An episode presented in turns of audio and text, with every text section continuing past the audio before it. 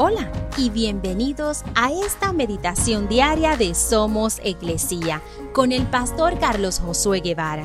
Mi nombre es Magali Méndez y queremos darte las gracias por permitirnos traer esta palabra de bendición a tu vida el día de hoy.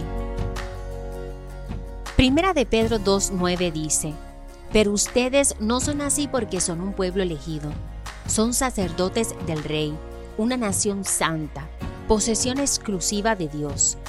Por eso pueden mostrar a todos la bondad de Dios, pues Él los ha llamado a salir de la oscuridad y entrar en su luz maravillosa.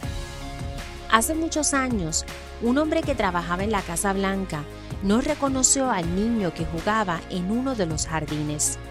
Cuando el hombre le preguntó al niño quién era, el niño dijo, mi padre es el presidente Abraham Lincoln.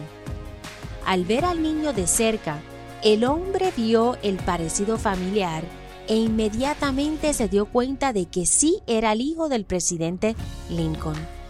Al joven Lincoln se le permitió disfrutar de los privilegios de vivir en la Casa Blanca porque era miembro de la familia presidencial.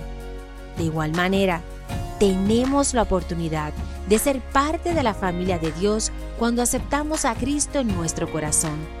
Dejemos que nuestra vida refleje la vida de Cristo y vivamos de tal manera que la gente pueda ver nuestro parentesco familiar de Dios brillar a través de todo lo que hacemos.